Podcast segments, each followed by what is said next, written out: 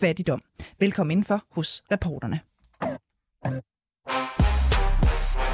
Forskning viser, at den øh, nuværende situation vil betyde, at børn får en opvækst præget af afsavn, isolation, dårligere skolegang og et dårligere fysisk og mentalt helbred på den korte bane. På den lange bane, der kan en barndom i fattigdom føre til kortere eller ingen uddannelse og en dårlig økonomi. Vores reporter Camilla Michelle Mikkelsen har talt med Sara Lundberg Poulsen, som er enlig mor, og hvis børn er i risiko for at blive en del af den her triste statistik.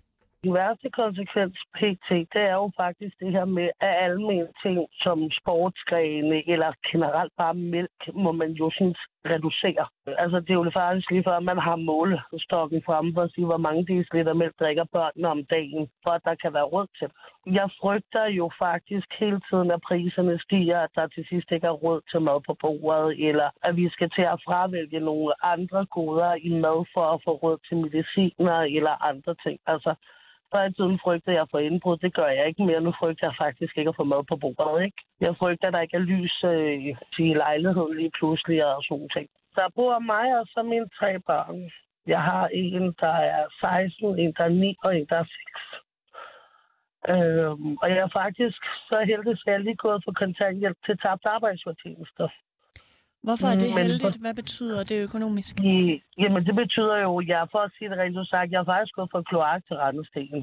Øhm, så man kan sige, jeg burde have fået et lidt større rådighedsbeløb, men på grund af alt det her information, så har jeg faktisk det samme rådighedsbeløb, som jeg var på kontanthjælp før inflammationen. Jeg får taget arbejdsfortjeneste, for ikke, fordi jeg ikke kan gå på arbejde.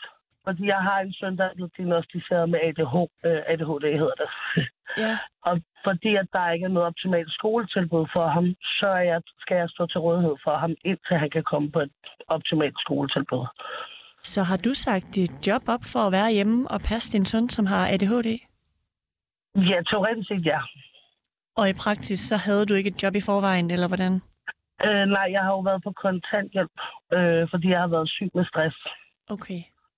Og det er jo grund af hele den der proces, der er i, at, at man, bliver, man indstiller jo ikke bare børn til, til ADHD-udredning. Der kommer jo en lang række problemer, der skal igennem, så man til sidst ikke altså, kan passe et job. Og nu er du så på tabt arbejdsfortjæneste. Hvor mange penge får du udbetalt på din konto hver måned? Øhm, efter skat lige knapper nok en 15-16.000.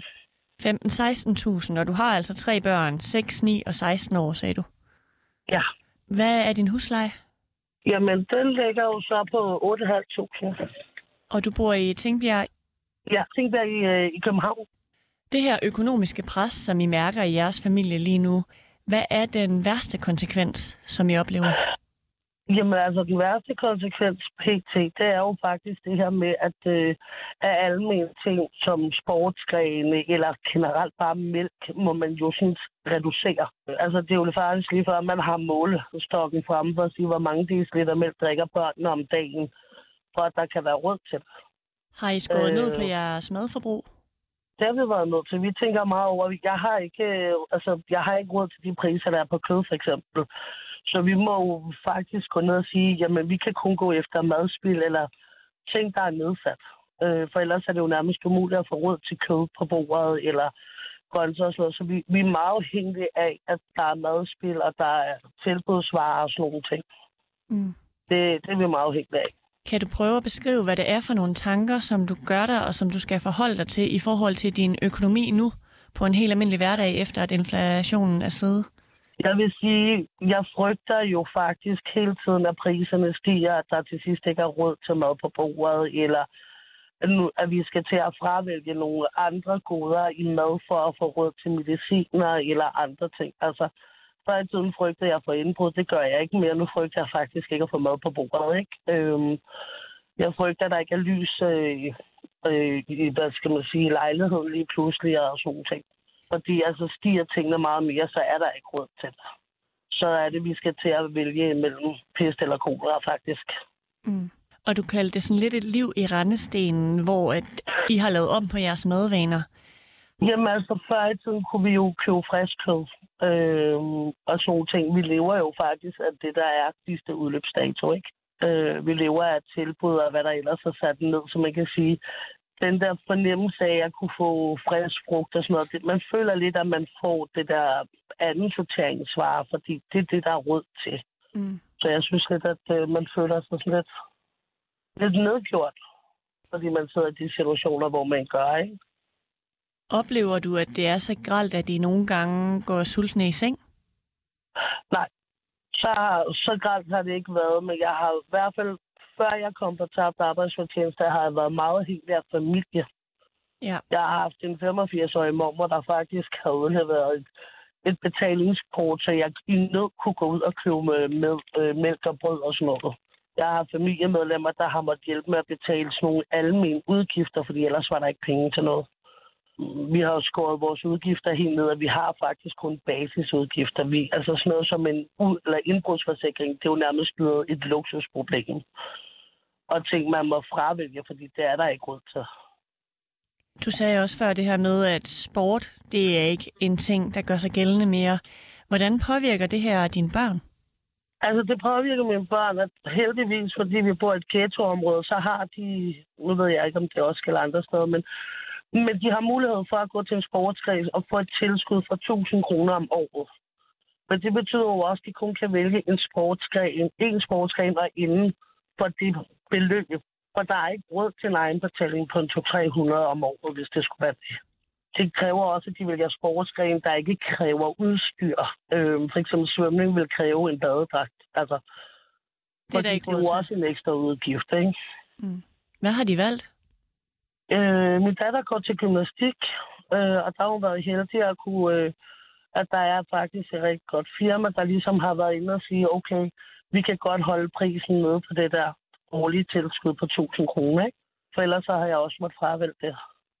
Og så er vi så heldige, at, øh, at der er nogle gratis arrangementer ude omkring os, som de så kan gå til. Men vi er meget afhængige af, at det enten er gratis, eller kan gøres inden for nogle tilskud, der bliver tilbudt. Ikke? Mm. Og du siger jo, at I bruger halvdelen af din indtægt på husleje. Er ja. der en risiko for, at I må forlade jeres hjem, fordi regningerne simpelthen bliver for høje? Det, øh, ja, det er der, fordi som jeg som også nævnte, vi bor i Tingbjerg. Udover at vi har inflammationen, så er der jo også ghetto-lovgivningen, der gør, at man er i gang med byggerier, og alting stiger. Så stiger huslejen meget mere, så bliver vi nødt til at forlade vores bolig. Fordi så kan trådene bare ikke hænge sammen mere. Hvad gør I så, hvis I ikke kan blive boende? Ja, det, det tænker jeg også. Hvad gør vi så? Altså, så må vi jo ty til familiemedlemmer og se, om vi kan få lov til at bo med dem, indtil at der findes noget andet. Mm. Statsminister Mette Frederiksen hun har præsenteret nogle konkrete løsningsforslag til, hvordan danskerne de skal hjælpes igennem den her kommende vinter, som jo godt kan blive hård som følge af de høje energipriser. Så blandt andet så har hun foreslået at lægge et loft over danskernes øh, energiregninger hen over vinteren, og det skal så gøres ved at låse prisen for energi fast på det niveau, som det var sidste år. Og derudover så skal de her, altså loftet på de her udgifter på el og gas og fjernvarme, det skal som udgangspunkt vare et år.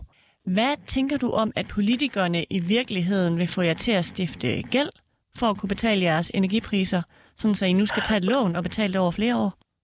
Jeg tænker, at det er lidt som at pisse i buksen og håbe på, at man kan holde varmen. Altså, hvis jeg ikke engang kan finde toner til en badedragt en gang om året, hvor skulle jeg så finde pengene til et afdrag på en gæld? Altså, det, det vil jo bare gøre situationen endnu værre. Altså, er det realistisk øh, for jer overhovedet at tage et lån? Overhovedet ikke. Altså, det er nærmest umuligt. Altså, fordi igen, for at finde pengene til lånet, jamen, så skal de jo tages et sted fra, og i forvejen er både økonomien og alt det, det er jo presset til det yderste.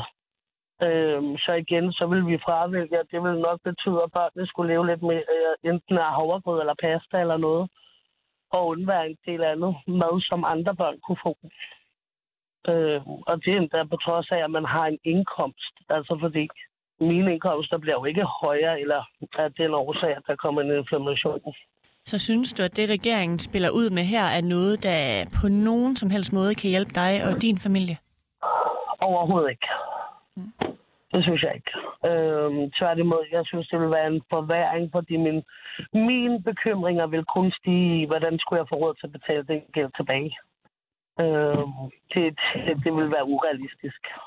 Der har også været tale om den her varmesjek. Er det noget, du har kunne gøre brug af? Overhovedet ikke. Og hvordan kan det Jeg være? har ikke været inkluderet i den. Jamen, øh, jeg har åbenbart bare ikke haft de rigtige varmeudgifter. Regeringen de har jo også lavet en særskilt hjælpepakke til de ældre, men der er ikke lavet noget til børnefamilierne. Hvad tænker du om det? Jeg tænker lidt, at, øh, at vi gør lidt grin med, med Danmarks fremtid, fordi det vi, det vi børnefamilier tager os af, det er jo Danmarks fremtid, og hvis de ikke får en god og tryg opvækst øh, og nogle sunde vaner, jamen så har vi jo ikke rigtig noget godt arbejdskraft i, i fremtiden. Mm. Så i og med, at man ikke rigtig hjælper børnefamilien, så hjælper man jo heller ikke de unge til at komme videre. Det er jo en utryg situation for børnene at vokse op i. Er det noget, du mærker på dine børn, at de har det utrygt? Jeg, jeg mærker det meget på mine børn, at de i hvert fald lægger mærke til, at der ikke er penge til de forskellige ting. Og de tør heller ikke rigtig komme og sige, hvis de mangler noget. Altså, jeg har en teenage-datter, der kan finde på at gå rundt med huller i bukserne eller i skoene, fordi hun tør næsten ikke komme og sige, at der er hul i skoene, fordi hvor skal vi finde pengene fra til det? Mm. Øhm, så på den måde mærker jeg det, og børnene, at børnene lægger mærke til det. Går du og tænker på, om din teenage-datter ligesom kan tage sagen i egen hånd og begynde at stjæle for at få bukser benene? Nej. Altså, jeg kan se min datter tage sagen i egen hånd ved at få sat fritidsjob. Mm. Men i forvejen er hun øh, meget presset af hele det her skolesituation, så det presser hende jo endnu mere på at både skulle have et studiejob og føle, at man skal forsørge sig selv, bare fordi man kan få et studiejob. Ja. Øhm, så hun får lidt en følelse af, at hun skal være selvforsørgende i den alder, hun har, i stedet for egentlig at få følelsen af at blive forsørget og varetaget op. Ikke? Hvordan føles det for dig? Det- Det er et kæmpe tabu som forældre. Altså ja. vidderligt at have et barn, der mener, fordi hun godt kan gå ud og tjene lidt ekstra lommepenge, og så skal hun forsørge sig selv. Øh, og tør ikke spørge om at få sko eller bukser, eller hvad det ellers er, fordi jeg har jo stadigvæk som et ansvar for mit barn, til de bliver 18. Mm. Og det, det føler jeg ikke rigtigt, der er plads til med, med, med de ting, der foregår nu. Så det er da et kæmpe, kæmpe tabu som forældre. Mette Frederiksen, hun kalder sig selv for børnenes statsminister. Synes ja. du, at hun lever op til det? Nej, det synes jeg ikke. Jeg synes ikke rigtigt, jeg kan se i nogle af de beslutningstagninger, der bliver lavet, at der er børnene bliver varetaget i det her. Tværtimod. Gør du selv noget for, at jeres situation kan blive bedre? Yes, ja, det, det, det gør jeg jo på den måde. Jeg har jo prøvet at søge til arbejdssystemet i stedet for kontanthjælp. Øh, og har været heldig, men jeg kan jo ikke rigtig rykke mig i den situation, jeg sidder i. For jeg skal være til rådighed for to af mine børn, der sidder i en psykisk sårbar situation. Øh, så jeg kan ikke rigtig rykke mere end det, jeg prøver. Øh, og jeg prøver at spare, hvor vi kan. Altså, du sidder i en Men- situation, hvor at din søn ikke kan komme i skole, fordi han har ADHD, så du skal selv kunne passe ham. Så du Min kan søn, faktisk ja. ikke søge et job. jeg kan ikke gå ud og søge et job, fordi jeg, min søn han forlader skolen i tid og utid. Øh, og min ene datter er psykisk sårbar og er depressiv øh, med tanker om selvskade. Så man kan sige, at jeg skal være til rådighed for to børn hele tiden, fordi man ikke kan komme med de optimale tilbud til mine børn. Har Og dine bare det, at børn... min søn kan komme i specialskole, kan tage helt op til et år, før han overhovedet kan blive visiteret til en. Har dine børn fået det dårligere, efter at I er blevet mere udfordret økonomisk? Meget. Øh, jeg kan i hvert fald mærke på min datters depression, at den er blevet forværret. Hvordan kommer det til Øhm, udtryk? Jamen, det kommer til udtryk af, at hun er mere indelukket. Hun, øh, hun stiller ikke længere krav til, til, til mig som forældre.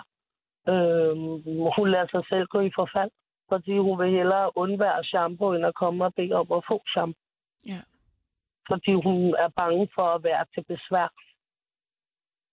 Lige her til sidst, Sara, hvad har dig og din familie brug for lige nu? Fordi politikerne, de taler jo om udspil, der skal implementeres, og også på længere sigt, men lige nu, hvad har I så brug for? Jeg tænker, at jeg i hvert fald som mor øh, og mine børn har i hvert fald brug for noget økonomisk sikkerhed. Fordi lige nu, der lever vi jo i frygt med, at hvis tingene stiger, er der ikke råd øh, til, at man kan få basisvarer som mælk eller mel eller pasta. Der er snart ikke råd til, at man kan tænde for varmen eller blive boende i sin anden bolig. Så det, det er mest den der økonomiske sikkerhed i, at man ikke skal gå og være bekymret for, at står vi med det ene ben ude af hjemmet i morgen, eller hvad gør vi? Eller skal vi gå sulten i seng i næste uge, fordi så er der bare ikke råd til mad mere, ikke? Sparer I øhm, egentlig på varmen, ligesom at I sparer på maden? Ja, det gør vi.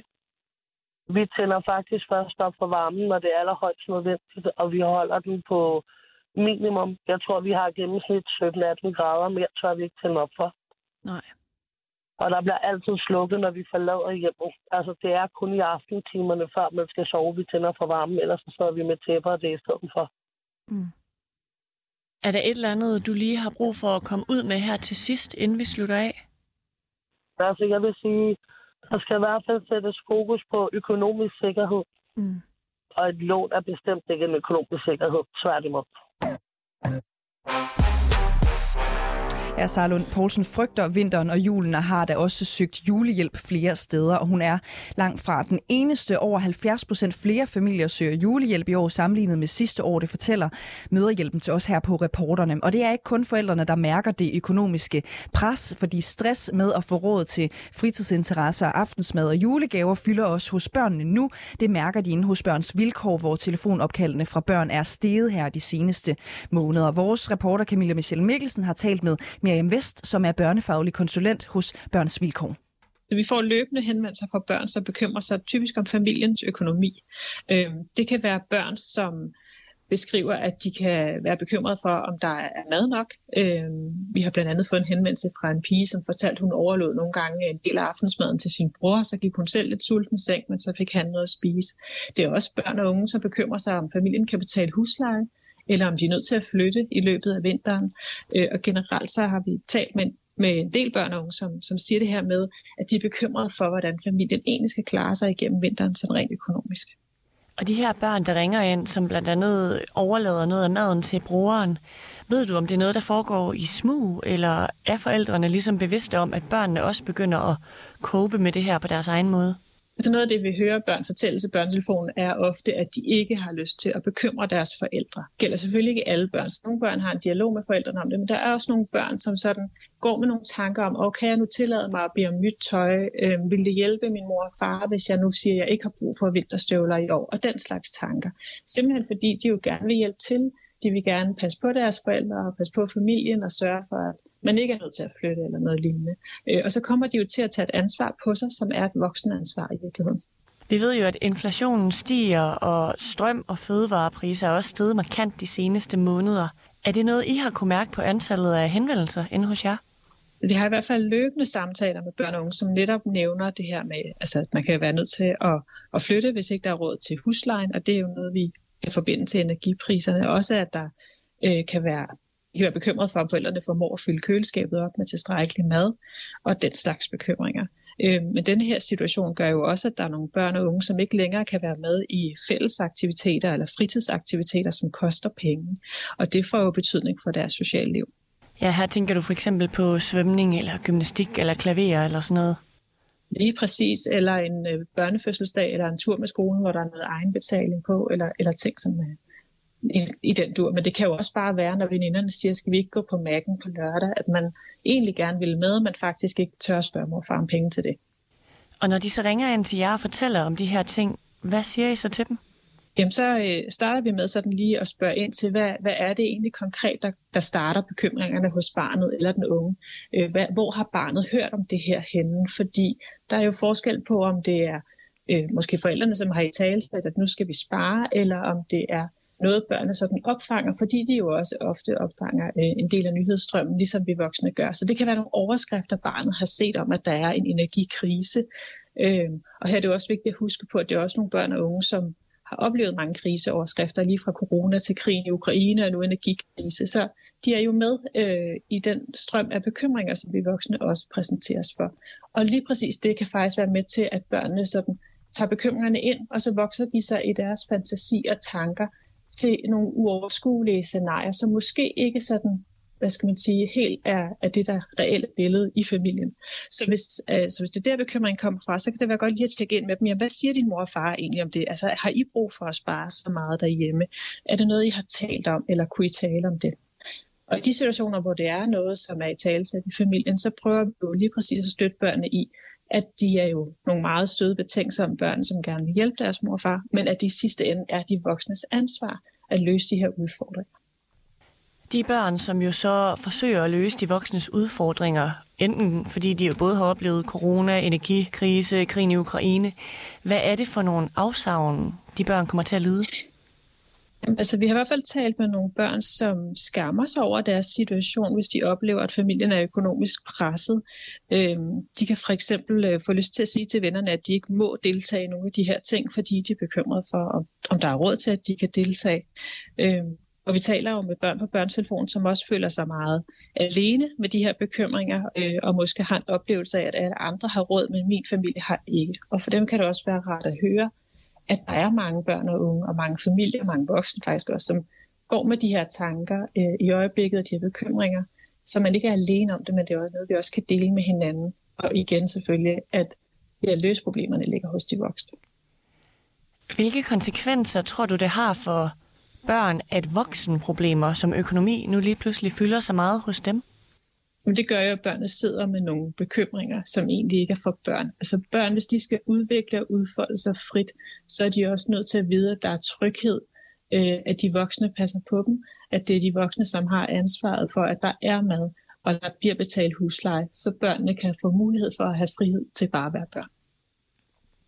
Og de familier, som jo virkelig, virkelig er økonomisk presset, og hvor de må spare på maden eller spare på strømmen, hvad kan man gøre for at gøre det så øh, let fordøjeligt som muligt for, for børnene, der lever i de familier?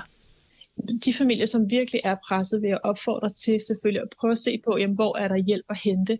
Øh, er der noget julehjælp, eller noget feriehjælp, eller noget anden økonomisk hjælp? Øh, noget kommunen måske kan støtte op med, eller andet, som kan gøre familiens situation i hvert fald til at komme igennem. Ja, så en ting er, at de jo i hvert fald kan søge om hjælp.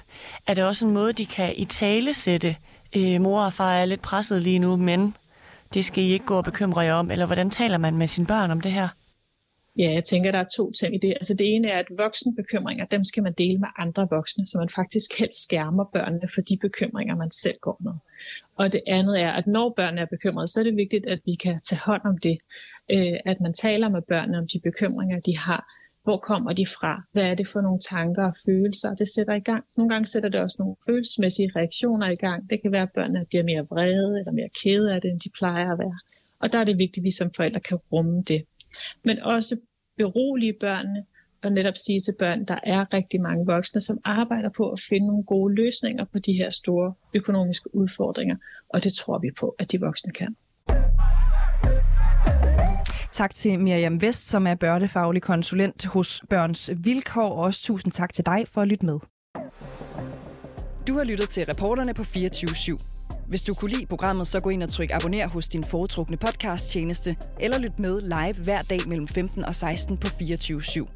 Tips skal altid sendes til reporterne snablag 247.dk.